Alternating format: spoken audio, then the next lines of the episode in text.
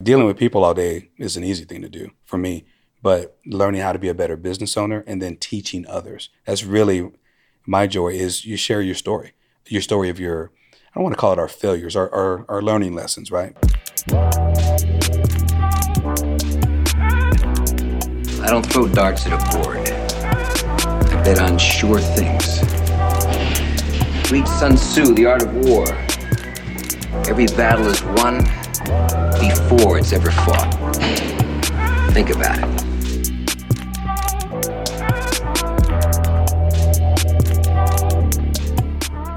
Welcome to another episode of the Profitable Property Management Podcast. I'm your host, Jordan Wella, and I am here with Brian Phelt from Forefront Property Management based in San Antonio, Texas. Brian, my man, How good to have you on the show. Thanks for having me. So, Brian, I'm excited to talk to you today. Before we get into your story, let's fast forward straight to today, some of the basics Okay. door count, staff. Tell me a little bit about the business as it stands today. Sure. Uh, today, 198 doors. Eight of those are commercial, 190 residential. So we kind of started mixing it up a little bit with uh, strip centers. A lot of demand in my market for that. Awesome. And what about staff? How many teammates do you have? Uh, two remote team members in Mexico, one part time field tech, one property manager, and then we outsource bookkeeping. Fantastic. How did you get into the business and when did that happen? I got into the business in 2016. So my father started his company in 2000. And in 2016, at that time, I was still in law enforcement in San Antonio. Mm. And he got diagnosed with Alzheimer's. Mm. And so it was this crossroads. I had 17 years in, in law enforcement, three years from retirement, but I could see the writing on the wall. My mother didn't have her license. She knew nothing about the business. He had done all this time investing. So I just made the decision to walk away and went into the business. Uh, started working for my dad in 2016. I bought the company in August of 17, and then he died driving the wrong way on September 11th of 17. So then so September the 12th, it became mine. Wow. So it's a pretty, that's an interesting and unique transition into the industry. I'm Yes. sure that was complicated in terms of the family dynamics associated with it. I'll tell you this part when you are with someone that you love, but that person is locked behind that disease. Hmm. So he wasn't able to teach me anything, unfortunately. Hmm. Right. So he his one thing he told me when I first started with him was to join NARPM. I had no idea what it was. But the very first email I ever got from my dad was join NARPM. Wow. Amazing. And he told me it's the future for you young people. Because my father was in his 60s at the time. He's like, I'm not in it, but I know that you need to be. What a gift. What a what a profound gift actually knowing you and knowing some of your story that actually that carries a lot of weight with me in terms of what what was a part of that. But tell me about your journey of taking over the business and then everything that you have learned and maybe the the different eras of the transition and growth in your own thinking as an operator from 2016 till now. So I owned businesses before while I was in law enforcement, right? But uh, property management, understanding the nuance, real estate is just rules, is what I saw, right? Do this, don't do this.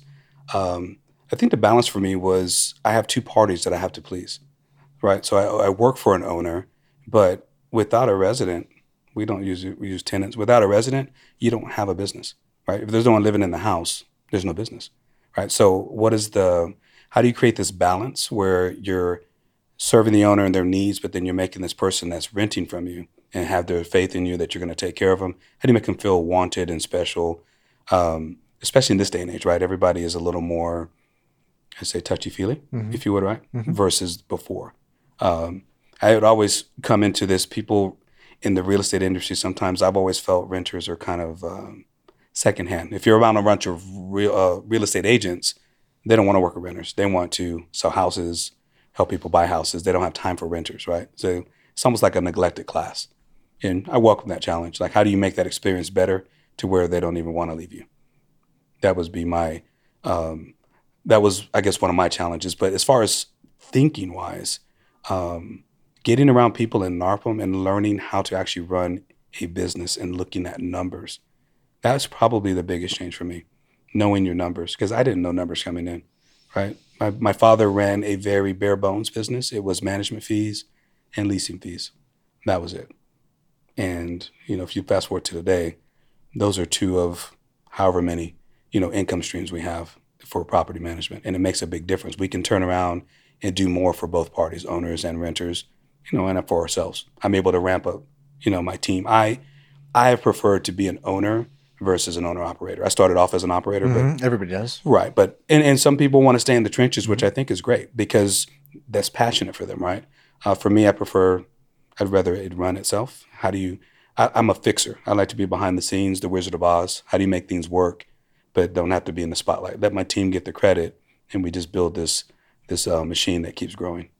You mentioned not being a numbers person. And what's interesting to me, Brian, is that I meet a handful of people each year who are numbers people. They have an accounting degree, they're extremely analytical, they get joy from looking at P&Ls. But again, it's like three or four people a year. 99% of entrepreneurs are not numbers people. Mm-mm. I am about as involved as you can get in small business finance I don't identify as a numbers person. It doesn't give me joy. It's necessary, and I'm willing to do it specifically through the lens of finance, not through the lens of accounting. I have very little patience for being involved in minutia, but finance itself is such a big deal, and it's the sort of thing that you can't unsee when you see the power of it, when you see the impact. But there's some identity shift that's required to go from thinking this isn't for me, it's happening to me, to thinking that I can do this. I can benefit from this. I can wrap my head around this. And this is part of what I'm willing to offer up to be the business owner that I, I want to be, to, to go there and to figure that out. That's been my experience. Talk to me about what's it, what it was like for you to go from this law enforcement background to not, to needing to knowing enough about finance to run a profitable business. I think the biggest thing that I've seen amongst my, you know, not just in this business, but now this has spread to other businesses that I have friends with. I'm like, do you know your numbers? They kind of look at you crazy. Oh yeah, you know, we made this much. I was like, no, but you know this, this, this, and this. It, it's kind of like infectious. I think the the biggest part was putting my ego aside. Mm. Right. You you you have to bring someone in to help you. Mm. Right. And they're going to make it, it's gonna hurt. They're gonna look at you and they're gonna look at your numbers and they're gonna tell you that you're not doing as good as you think you are. And you have to be able to take that criticism and turn it and make it uh, a fire to be better. That's what mm. I wanted it to be. Because some people will take that and they're gonna they're gonna wall up. You know, I do run a great business, and look all this, and and that's that's great. But what you'll find is that person's running in a circle, and they're just making a hole in the carpet, right? I don't really be that person, right? I don't have to be the biggest, but I don't want my work to be in vain mm-hmm. at the end of the day. I want to travel. All of us, or I say all of us, I became an entrepreneur for freedom. I don't want anyone to tell me when I can go, when I can take off. I did that for 17 years. I was under someone's thumb all the time of what I can do. I don't want that, right? But as I've gone into NARPM and been around other successful operators, and then dealing with uh, you know some third party vendors that help us, you start learning. If you don't know the numbers, you can never be free. Well, saying I don't know is emasculating, especially when you don't you don't know what the answer is. I don't know, and there's no answer. I mean that that's a nightmare. I don't know as the opening to knowing. That's empowering talk me through your journey toward knowing and towards having the capabilities that you've been able to wield to get the freedom that you just articulated you desire. So, thinking that you're doing right. Uh, when I started in NARPM, it was uh, in the 2016, right? It's add fees, add fees, add fees. So you do them, but then I really don't know what they're doing. Like you're making more money, but then you're spending more money because mm-hmm. you don't know. I, I did very basic QuickBooks, money in, money out right? Your Gosh. P, your P and L was three lines, like boom, boom, boom, real easy, right? Versus today, where it's like spreadsheets and pages. Um, I heard of. I don't know. If, can we talk about vendors here? Yeah. Okay, good. So, um, Todd Orshide, a friend of mine. Todd says um, Profit Coach is going to call you. I was like, I'm not interested. He's like, Yes, you are. So Daniel Craig calls, said Todd, blah blah blah, sets an appointment, and I was converted over to. They asked me to do the conversion to NARPM Accounting standards. And I remember hearing the price. And I was like, can I get a discount? And they said, no. And I was like, okay. And then Daniel says, you have to see the value in what you're spending or don't spend the money. Mm. And that was the end of that conversation, right? A month later, I called back and I was like, okay, I'm ready. You know, scrape my pennies or whatever the case may be. The fact that I had to scrape pennies was already telling me I needed profit coach. Because yes, the number was substantial, but it's not so substantial that I shouldn't be able to just write that check. That's the mentality now, right? But back then it was, holy gosh. So we do it. You go through the conversion process, uh, extremely painful, extremely painful. Tell to- me about that. uh, it, it's the, the team does a great job, right? But the end result is they convert you, they put everything in, they sort everything, and then you have this follow up call. And it's like, hey, let's go through your numbers. Like, all right, let's do this. Okay, well, we're seeing revenue here. Okay, we're seeing revenue here. That's great. But if we took this line item out, your business would collapse, which was sales. Hmm, brokerage. Okay, because I did real estate sales. It's like, oh, but I didn't know that because you're just seeing cash in the business, right? And then my expenses, right? To me, that is the um, the one that creeps up and hurts everyone. Okay, you'll sign up with this vendor, this vendor, this vendor. The next thing you know, you're vendored out, spending all this money. You don't have any idea because you're not looking at your books. So as I'm sitting here and going through this deep dive, I'm in shock at how much money I'm spending on this or that or whatever the case may be. What I liked about the exercise, you break it down, you do the conversion, you get education, and then you're taught how to possibly improve. So I actually paid someone, as I've always told people, I paid someone to tell me that I suck, and then they told me how to not suck and gave me some tips. We put in some changes immediately, and we saw results within two months uh, using the dashboard. Um, just pay more attention to these things, right? So then it was the next call was getting with my accountant and saying, when you're reconciling, you have to use this chart of accounts. And so now we can meet and we can look and and, and have these deep dives. So the end state of all of that, of going through that process, uh, specifically around your identity and as it relates to finance, did you walk away from that feeling like you were in, you were now able to be as much of a numbers guy, at least was necessary to start making these these changes? What did that?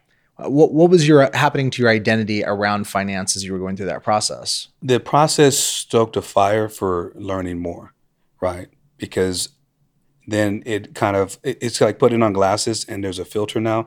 You can start seeing other businesses and those who know their numbers tend to run a better business, right? There's a lot of people who run big businesses that may not be running a successful business. You're just running a lot of stuff. I again, I don't want to run in place, right? I want to get to a destination. And so my confidence level increased as far as being an operator or an owner, I should say, because even if the money is not doing what it needs to do, at least I know what it is doing and I know how to fix it. Because really now the onus is on me to steer the ship in the right direction. You you have no more excuses because you're no longer blind. One of the reasons that I love talking to operators at your size is because a lot of folks miss just how much profit and how much free cash flow can be generated with smaller portfolios. Mm-hmm. In spite of everything I've done in my career, all of the communication and conversations that have been had, there still is some sense that if you really want to got a, a lot of cash flow, gotta go big.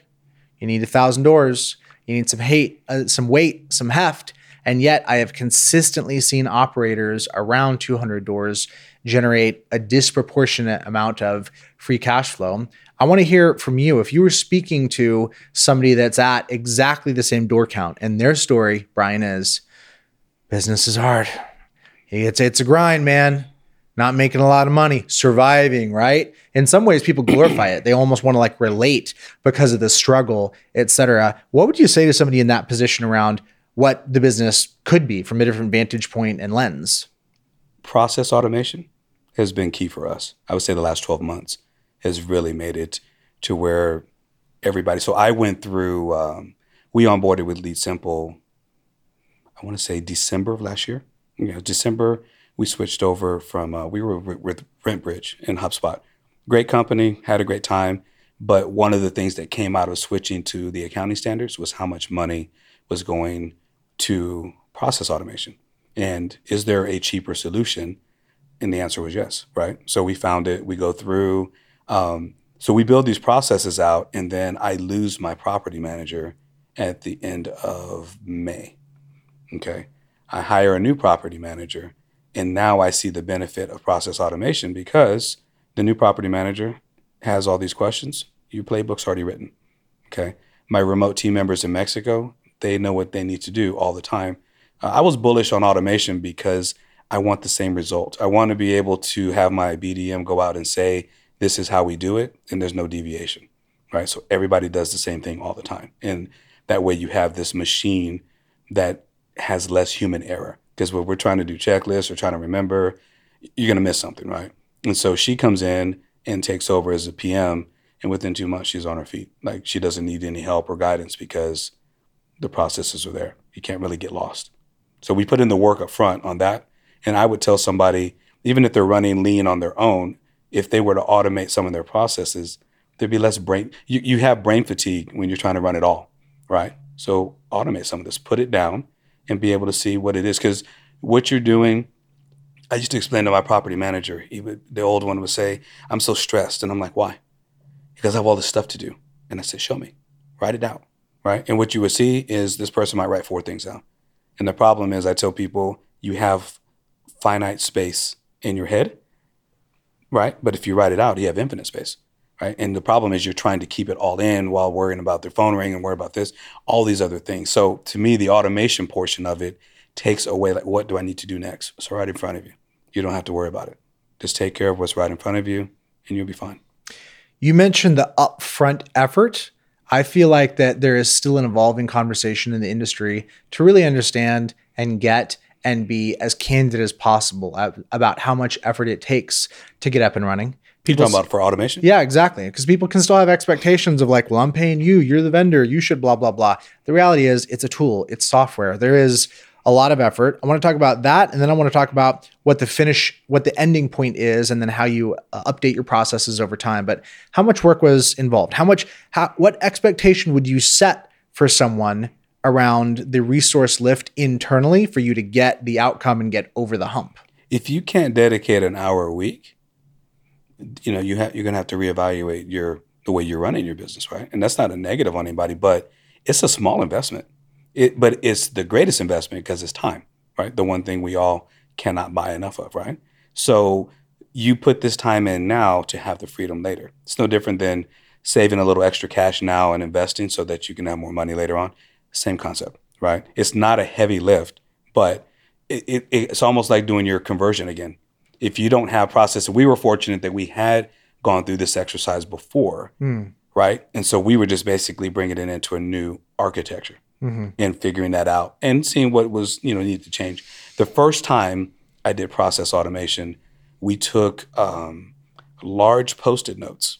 So if you actually get the post-it note brand, you get those, and then you get different color small post-it notes, and you literally write out your processes right? So one big post-it note might be move-ins, and then you have different colors for every person and what their task is. Once we put it on paper, then we translated it into electronics. So you went through all that effort and now you have something that's stable. But talk to me about the endpoint and the evolution. What precipitates making an update to your processes now? Who's responsible? How do you go about that? You know, real time usage. We will go through something and realize something's not working, right? with the software we're using now, it's literally a matter. Again, me being the owner and watching what's going on, I can log in and make an update. It takes me less than a minute, and now this process is fixed. So now I'm I spend my time fine tuning instead of having to be in those trenches. If you're on that side, if you're an operator, it still won't take you that long. You're going to know it's not working. Like I keep running into this problem. Uh, for example, we switched from Rhino to an in-house security deposit thingy. So mm. I took that line item out for our RTMs to send something to Rhino, and instead to register somebody here. It's just it's just changing, and I don't even have to hit a save button. As soon as I update it, it's real time. So in terms of your focus day to day, obviously everybody wants to work on the business instead of in the business. Some folks are more successful than that at others. How would you describe the breakdown of your cognitive focus and what pieces of the business you're you're focusing on day to day? My biggest thing is client satisfaction. Right, our reputation is what's going to. If you're not, if you're doing it right, um, people are going to be happy. Right? We we we suffer. We don't have enough reviews. Right? You always hear people talk about that, but that's one thing that we're lacking in, and so that's become a focus for Q4. Is how do we work on people saying, "Oh my gosh, you're great," but then we just leave it there. So that's a step that we're adding. So my day to day, a lot of times, is just scanning through some of the email traffic that may come in. We've uh, recently moved over to Slack for inter office communications, which has been, I would say, a great thing to keep us out of our inboxes. Uh, because Once someone gets in their email inbox, they're buried, they're lost, and then their focus is gone. Uh, or it can be overwhelming for some people. Not everyone has the same temperament, is one thing I've learned over time, right? So I handle stress differently than you, than the next person, and I cannot expect them to do things the way I do them. If I come in and like, why are you stressed out? It's not a big deal. Well, maybe it's a big deal for them. Like, how do you how do you fix that? And I would like to spend a lot of my time crafting, I, I guess, working the business around people's abilities, right? So part of the the hardest part, I think, of moving to working on the business is you have to trust those who are running the business, right? So you have to trust your PM is going to get it done. They might not do it like you, but if you give them the guidelines and the structure to work within, then they're going to get it done. Trusting your people is related to being a manager. Talk to me about your background in law enforcement mm-hmm. and what tools or concepts you've ported over from that background and applied in this context. The biggest one is um, probably um, your listening abilities, right? Being able to paraphrase. So that that has helped, especially with um, uh, resident relations, right? Somebody calls and complains, right? Active listening, paraphrasing. Are you familiar with the concept of paraphrasing? No, tell me. Okay, so you're giving me your problem, mm-hmm. and I'm going to ask you if I can repeat it back to you, mm. what I heard, mm. and I'm going to read it back to you. And you're going to say, Oh, no, that's not what I said.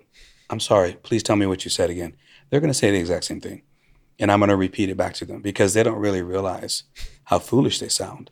But you don't want to call you don't want to call them out and say, I can't believe you called me with this crap. Instead, you're going to paraphrase it back. You know, I eh, late fees. You know, I'm upset that I got charged a late fee. Okay, I'm understanding that you're upset that we enforced a part of your lease. Is that what you're telling me? And they're going to say, no, no, no. I'm mad that I got charged a late fee. I'm sorry. I didn't mean, I didn't realize I misunderstood you. What exactly is it that you're upset about? Uh, you guys charged me a late fee. It's like, but we don't charge late fees here. I said, we simply enforce the signed documents between the two parties. I said, is that what I'm understanding that you're upset about? Well, yeah. So would you like me to enforce one side and not the other? So when you need pest control service, I should ignore that because you want to ignore this part. Well, I'm not asking that. Well, what is it that you would like me to do? How do I fix this for you? They don't really know. They just want to talk. Mm-hmm. When we heard, I'll give them 10 minutes, right? 10 minutes can turn something around right? Now some people say I don't have the time, this and the other. Everybody does it different, right? But I have the time to do that. If I see if I see an email come in and somebody's upset, I can address that because I have the time to do it, mm. right? Or I teach the people within the company. Active listen, right? Sometimes people are just venting. We're a very uh, as a society, I think we have a lot of pent up anger in mm-hmm. general, right? Mm-hmm. Nobody has outlets. They want to be heard. Okay, we want to talk because it, look, if they don't tell it to me, they're going to tell it to Google. They're going to tell it to Yelp. They're going to tell it to here. And yeah, we can go back and respond, but I'm spending just as much time and energy. Mm-hmm. Right? Just pick up the phone. Sometimes email is not enough. Things get lost in translation over electronics. Call them up. Right. And I think the um, this is a completely different thing, but the mindset that I've seen um, amongst operators my size, like you're saying, are smaller, is charging. Right. So I've this thing in my office. We tell people we don't charge late fees, they're earned. Right? If you don't do what you're supposed to do, you have earned the right to be charged a late fee. It's that simple, right? It doesn't matter if it's because of the bank, because of this, because of COVID. It is what it is, right? Late fees are only refundable for us if it's an error on our software, which today has not happened. As long as you're consistent, you're fine. People know that you're consistent, they're going to try and they're going to get upset, but you're hitting them with logic, and you just you know it's, it's, a lot of it is in the way you communicate it to them. So that would be the biggest thing in law enforcement, right? Is um, you talk about trust, trusting each other, but if you if your people have great abilities and you don't micromanage, I think they have the ability to either shine or falter. But you're not going to know until you give them that chance, right? So I don't like to micromanage. I think the the data will prove itself at the end of the day. If they're getting the work done, I don't need to check in every five minutes to see what you're doing. So you just said you don't like to micromanage. What about micromanagement? What was the management style that you experienced in law enforcement, and what shifts did you need to make in your own thinking as you came into being a leader in your own organization? You have to micromanaging. Uh, I, I, was in um, highway. Uh, I was on uh, traffic patrol, So you could be on the freeway writing a ticket, and your sergeant's driving up and down the street, you know, or driving up and down the freeway checking on you. Um, you know, GPS trackers, this and the other, and of course, you, you, know, you get all that right. But you're literally under a microscope all the time for anything and everything you do. Um, with our team, like our RTMs, we have Hubstaff, which lets you, you know, get screenshots of what they do, but the work product is what I'm looking for at the end of the day. Did you get your work done? Mm-hmm. Okay. Not I'm paying you for eight hours, but you only worked seven hours and 45 minutes and you're stealing 15 minutes. Not, you know, you, if you if you start going that deep on it, you're going to lose your people, I think, because nobody wants to be treated. I, I, I didn't like being treated that way, so I certainly don't want to. So we kind of run the company, and we talked about this at Texas Style on one of the panels, but we run it more like a like a family. You know, I don't have my my book, my handbook shows that there's unlimited leave because if people are happy, they don't want to be away from work. Sometimes we have to force people to take an extra day here and there because you can tell they're stressed out, right? Like, hey, Monday's a holiday, take off Friday. I think you need a break. What is the role of intuition in law enforcement, and how have you seen that apply in property management? You have to be able to read the room, read the room, and read the situation. At the end of the day, can you think of any law enforcement examples where that really saved your bacon? Where it saved my bacon? It was it was it was critical. It, it was imperative that you had developed that skill. You know, you you walk up to some of these vehicles and you're reading body language. Somebody's hands are shaking. One hand is shaking and not the other right? So, and it's not to be making fun of diseases or stuff, but it's like someone at 25 probably doesn't have Parkinson's while they're driving. So, you know, are you nervous? You're not making eye contact. Certain things will trigger to make you, you know, dictate how you're going to do things. Um, I guess how it's translated over into property management. A lot of it is how we deal with people. You, you know what to expect from certain actions, right? When you charge somebody, they're going to come back and be upset, right? You're going to get the 400 work orders that come in because they're this, that, and the other. Well, how are you going to handle that situation, right? Because you already know half those work orders are garbage. So you've already got someone that's hostile, they're already upset. How do we deal with that? That you know, that's these are some of the tools that I don't necessarily we don't necessarily have to address them. If someone is super upset, I don't need to address them at that time, right? We've had so we have a live answer call service, but we tell them if someone is super upset, don't transfer them to anybody, which seems counterintuitive, right? Most people are like, oh, I want to talk to them right now. There's no logic to me in that because they're not going to hear anything you say, right? So I'll call them back in two hours. Hey, I saw that you called. I'm the owner. What do you need? Well, now they're calm. Because I'm like, I'm not going to talk to you while you're mad. Why are both of us going to sit here and scream for no reason in that scenario? So I would say certain instances like that is what I use. How do you think about the enforcement, balancing the enforcement, which you just articulated? There's a lease. You're a fiduciary working on behalf of the owner, representing their interests. Therefore, you enforce the lease. Mm-hmm. Flip side, these are people. This is a home. This is their place of, of, of safety, and it could be a great experience. And in the industry or in any relationship, frankly, that has a, an enforcement component, it can be easy to allow that to kind of dominate and overshadow the other side of the relationship. Like, the empathy. Exactly. Like mm-hmm. what I have to do to get up to enforcing means I don't I don't want to connect with you because I know I know I may need to get up to having a hard edge in a certain circumstance, and therefore I index towards a less relational situation and may even foment more of the enforcement. You, you see the like the cycle I'm getting at. I do. So when you ask me about things that you carry over from law enforcement, that would be one of them, right? I have no problem switching between the two. Hmm. We can be empathetic as much as I'm allowed within those confines because I'm used to working within rules because that's what we were you know brought up to do right? And so there is discretion you have as a business owner at all you know at all times. So somebody's behind on their rent and you see that they're not going to get ahead you should be working to get them out of the house. Not so much an eviction just a mutual termination. That's what we like to do. And we'll go to the owner and say do you want to spend all this money or do you just want to cut this lease off keep their deposit and let them go on their way? They're just going to get further down the rabbit hole. Because some people cannot help themselves and you're going to have to help them, right, in that scenario. Um, and the owners, a lot of times, they'll listen to what you have to say. It's in their best interest in that scenario. Tell me mechanically how you facilitate that. We have our attorney draft an agreement. Both parties, you know, basically, we're not going to come after you. You forfeit your deposit. You leave the house in good shape. Your lease is now terminated. and you're paying for this agreement, right? We sign for the owner, the resident signs, they move out, we get the house back, we put it back on the market, and the deposit goes to the owner. Are we talking cash for keys? How are you incentivizing somebody to do that? I'm incentivizing them that I am not going to wreck their Credit. rental history hmm. and their credit. And most people, some people don't know how that road looks, right? They're going to be prideful and you're breaking it down to them. This is how the story is going to end, right? You will end up with all of your possessions on the street if you don't go down this road. So you get to pick which way the story is going to end. Give them choice. Give people people love choice. Look at all these management companies with all of our multiple plans, right? A, B, C, or D. You want to bundle here, bundle there. So here's your choice. You can either bring your rent current, you can mutually terminate, or we're going to evict you. Now, where the law enforcement side comes in, that you say the empathy, but I have children, right? But I'm a single mom, I'm a single dad, I'm a mm. this, I'm a that. Mm. I did not create these circumstances in this scenario, and I'm giving you a choice, right? Mm-hmm. I'm not just saying you're evicted. I'm I'm giving you choices. Now you have to decide which route you want to take. Whichever route they take is the way we're going to go.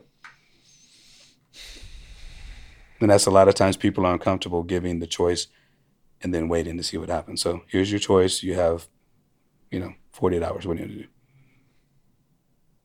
And, you know, we just had one recently where he didn't take mutual termination. We went through with the eviction. He has no judgment on his record, mm. and he was still there after it.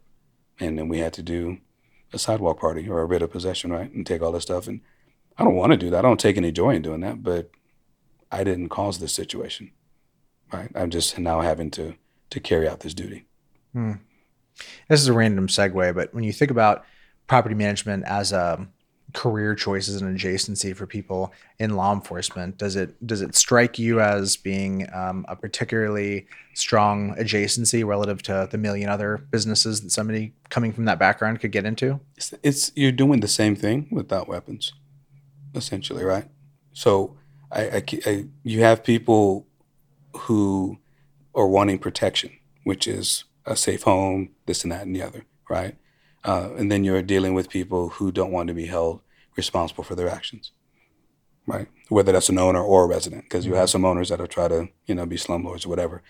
It's just a balancing act, right? At the end of the day, you're just balancing out people's emotions. At the end of the day, that's all you're doing. So I personally, I enjoy it. I have no issues with property management. I think it's fun.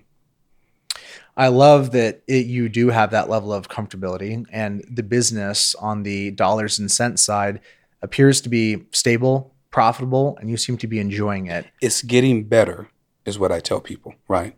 Um, I'm enjoying it because I've actually allowed myself to start learning how to run a business, right? Dealing with people all day is an easy thing to do for me, but learning how to be a better business owner and then teaching others. That's really my joy is you share your story, your story of your, I don't want to call it our failures, our, our, our learning lessons, right? But, you know, I don't have a problem telling anybody how bad I was or how bad money was spent or we weren't doing this or we weren't doing that. Um, I went through that phase of uh, having every vendor under the sun and then realizing again when I went through my conversion that why do I have all these different things happening when I could just hire a remote team member?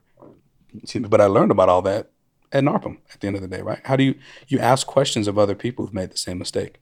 And so when I see other operators, if they come up and ask or they, you know, I saw you on this or that and what are your thoughts? It's like, well, here's what I did. Don't do what I did because I sucked really bad at this and this has worked well for me. What are your goals for the business now over the next five years? You know, I don't put a, a door count goal. Um, I think if you start artificially moving towards a number, you will slow down. I think people instinctively are afraid of success. It's it's something that's built in a lot of us as you you start getting bigger. So for us, it's we want to grow uh, profit, and if that means growing doors, then we're fine, right? So 200, 300, 500, doesn't matter. Uh, in five years, a segue, I actually really enjoy multifamily. You know, and I sound crazy for saying it, but I really enjoy. I enjoy commercial real estate. I sell it and I enjoy it. Uh, I want to get into multifamily management. I think there's uh, there's different ways to do stuff in there, and then I enjoy commercial management. When you say commercial, we're talking office space. Small office Storefront. space. Yeah, I'm not looking to run a hotel or a casino or anything like that today. I won't put a limiting belief out there because if the opportunity comes, I'll learn. But in the next five years, I wouldn't do that. I, I do like the short term rental space. You know, uh, Brian Birdie is in my market. Brian is very giving in sharing with his knowledge. Absolutely. Right. And, and that, and we're so appreciative of that. Right. And so he runs, you know, they've been doing this NARPM short term thing. Then I'm going to go to it, but I want to learn more. Um, I don't want to jump into something so fast because uh, a catastrophic failure there has a ripple effect in the market. So I don't necessarily want to hurt the industry. You know, just jumping after something about, oh, it's a lot of money. Well, there's a lot of other nuances. You know, I've done three webinars with them, and the stuff that it takes to get off the ground is you, know, you wouldn't think it takes that much, but it's a lot. So we were thinking about it, and we actually kind of paused and we're like, eh, you know, we'll see. Because if I'm going to take all my energy and put it in that direction, I could just as easily put it somewhere else that we're already up and running. So with commercial, you're managing some commercial properties right now. Mm-hmm. We have two strip centers that we do right now. And how how have you found that? How similar or dissimilar does that feel to commercial in general? Has no emotion, which is much different than residential. Whether it's sales or management, right? It's all about the numbers. At, at the end of the day, your owners think differently, your renters think differently. Um, it's just it's just business at the end of the day, which is nicer because you know you know dealing with emotions of stuff can be exhausting. Sometimes the owner doesn't have any money and they're begging. You get into commercial, this person's owning a three million dollar building, and hey, your AC went out. Okay, mm. the money's already in the bank. It's done. Like what everybody dreams of as a perfect owner, it's typically what you're getting for at least my experience with the commercial guys and gals, right? Because one owner is female, one owner is male, and you know say, hey, we need three ACs. How much? Thirty five thousand. Okay, I'll wire it over tomorrow, and it's there. We get it done. Here's your warranties you know, doing all that stuff. So it's nice. What about real estate investments for yourself? Where does that fit in the pri- life priorities for you? I have some. Have some. I have land, I have commercial, and I have residential. Um, I like investing. I think, I think in this industry, it's helpful because you can now understand the perspective of an owner, right? Uh, and you get asked a lot of times. He's like, you know, I'm going to have you manage my asset. Do you have any assets that you manage? Do you know my anxiety, my pains, what I'm what I'm trying to achieve. Can you guide your owners on how to be better investors at the end of the day? That doesn't mean you shouldn't. I don't think it's a requirement you have to, but I mean, we. I tell people I, I have a, a, real estate brokerage separate from Forefront. And I tell people we get paid to buy our investments. How many people can say that? Mm-hmm. Right? I literally can go get three percent or whatever is in your market to go build up something that's going to make me money over time, and then I get paid to sell it. It's kind of hard to beat. I'm a huge believer in community. And for me to mix personal with professional actually gives me joy. It's not something I shy away from. Mm-hmm. A lot of folks are looking for separation between work and personal. There's some hesitation, resistance, concern. Uh, there's really the opposite motivation to a desire to, to want to separate and avoid that conflation. And some folks listening to this have heard of NARPM, joined, and their experience has been so so wasn't life changing wasn't any huge profound moment for them. Other folks swear by it. You're clearly making a strong endorsement for you. In your mind what's the difference between somebody that's a member and they get some residential resource magazines and maybe jumped in a webinar and there's not a strong chapter in their area which we know is definitely an issue in, in a broad number of areas of the country versus somebody that has a, a life-changing profoundly impactful outcome, how would you map to what defines the difference in experience for someone? I would have to say it is well, I I, I benefit from a strong chapter. San Antonio has been a, a godsend, right? Um, everyone there shares. Like you can go to a meeting and it's just welcoming. Everyone knows everybody and it's great. But getting involved is where the mindset shift happened, right? So if someone says I don't have a strong a, a chapter in my area or strong, national always has openings right? But it's like once I started getting involved and working with other people and giving back, uh, to me that's when the doors opened. Uh, the the my eyes were opened, if you would. Getting involved was very very helpful. Who were the first couple of people that you met in the organization? First person, James Alderson, Kevin Knight, our dear friend that we just mm lost. mm Um, Greg Birdie. Greg Birdie sent me my first email telling me welcome because I joined and showed me how to take my ethics class. Um, so those were the first two or three people there. James Alderson uh, suckered me into getting on a committee at my local chapter. Did that, and then Greg Deering, Papa Greg, uh, is the reason why I got into leadership within NARPM. So that's beautiful. I love that background. It was both a mix of members and vendors. You mentioned James Alderson, who mm-hmm. started Onsite Pros. Correct. They're worth calling out. They've really Onsite and and now Phil continuing that legacy has really leaned in in a very disproportionate way. There's a lot of great vendors that are very involved in showing up, but there's a minority that lean in that hard to actually supporting the organization. I think that's. I think Phil is just as passionate about uh, taking care of all parties involved, right? Which is what's nice. His his product is we are users of mm-hmm. Onsites, uh, Onsite Pros, and you know he's trying to create a great experience for everybody at the end of the day, which is great. It's not it's not just uh, a one sided thing. I love that. That's a part of the joy of being here and being able to participate in an industry with a significant give back. If you were going to give some advice to a new operator that's just starting out and they're wondering whether or not this is going to be something that they can actually make a, a career and a sustainable business or if it's just going to be a grind what's the one thing I, like, there's a lot of things you know that's a half hour question but what's the one piece of advice that you would share with that new person I think my going back and looking if I could start over again, yeah. it would honestly be I would start with my books. I can't I don't think I can overstate that enough because what is the purpose of what you do if you can't me- I, I tell someone everything we do in life has a measurement on it. What do you weigh? How tall are you? What's your speed limit?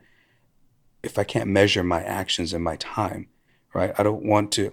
I, I feel like I had a lot of years where I worked, but I didn't really get anything for it.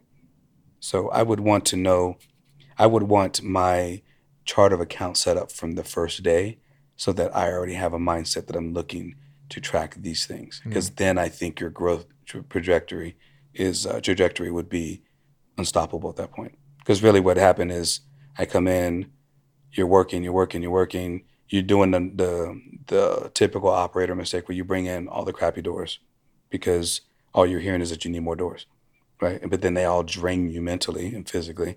And then you get rid of all of them. And then you're worried about getting rid of them, but then you actually make more money when they're gone because you can focus on other parts. It's like a, it's a cycle, right? That you see everybody go through.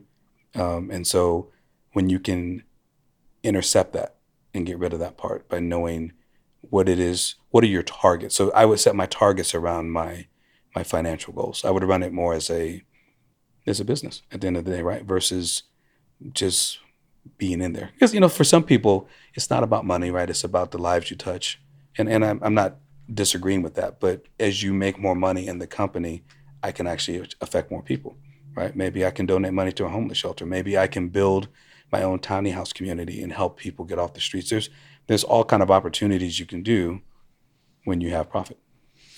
What's your one piece of career advice to a non-owner, to a property manager that's new to this industry and is wondering, is this a job or could this be a career? What would be your advice to that person in terms of how to grow and succeed and, and what this could be for them?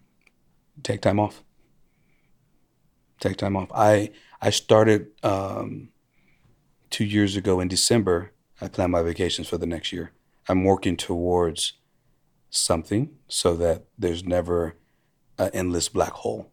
Pacing because sometimes you get into that, right? It's like everything's going wrong. This person's up that you could get into that, but there has to be something that you're looking forward to, right? Besides just going home. so, hey, you know what? In three weeks, I'm going to be on a beach or whatever. I'm going to be at Disney World with my daughter, or whatever the case may be. But you you can't lose sight of why we do what we do, right? At the end of the day, which is to get away. That really resonates with me. I'm on day six or seven of travel right now, and I'm going to Mexico next week, brother. There, see, but there we go, right? It's giving me stamina. It was very intentional. I knew this was going to be exhausting. Having that eyes on the prize, going to be be there with family. It shifts how I relate to this, as opposed to just feeling like something that's going to drag on indefinitely. So, for those who don't have family, and for those who don't like travel, for example, whatever the goal is, just put it on the calendar, right? I want to go buy a new boat. I want to go hunting or whatever the case may be. Just put it out there, right? And work towards it instead of just working all the time. Like, because the years just fly by and all of a sudden it's like, well, what did I do? It's a great share. Let's end it there. Brian, appreciate okay. you coming on. Appreciate it. Thanks for having me. Look forward to continue to watching your progress and appreciate you being one of those guys that's really focused on giving back in the industry. Uh, you know what? NARPM has really helped me to get where I'm at, and I am appreciative, and I will always continue to give back. Fantastic. Let's leave it there. Jordan here asking you, what do you got? What is a question you want to ask me? Can you stump me? Can you throw me something hard, perplexing, vexing, something you feel tied up in knots with? Throw it at me. I'll do my best to try and answer that question, to dissect it, to parse out the nuance, and maybe help you get a bit more clarity. I'm looking for questions as the basis for creating content, and you're looking for a- answers as the basis for clarity. And wouldn't it be perfect if those two things matched up? Drop a comment, send me, send me an email, jordan at leadsimple.com. Let's stay in the conversation. Peace.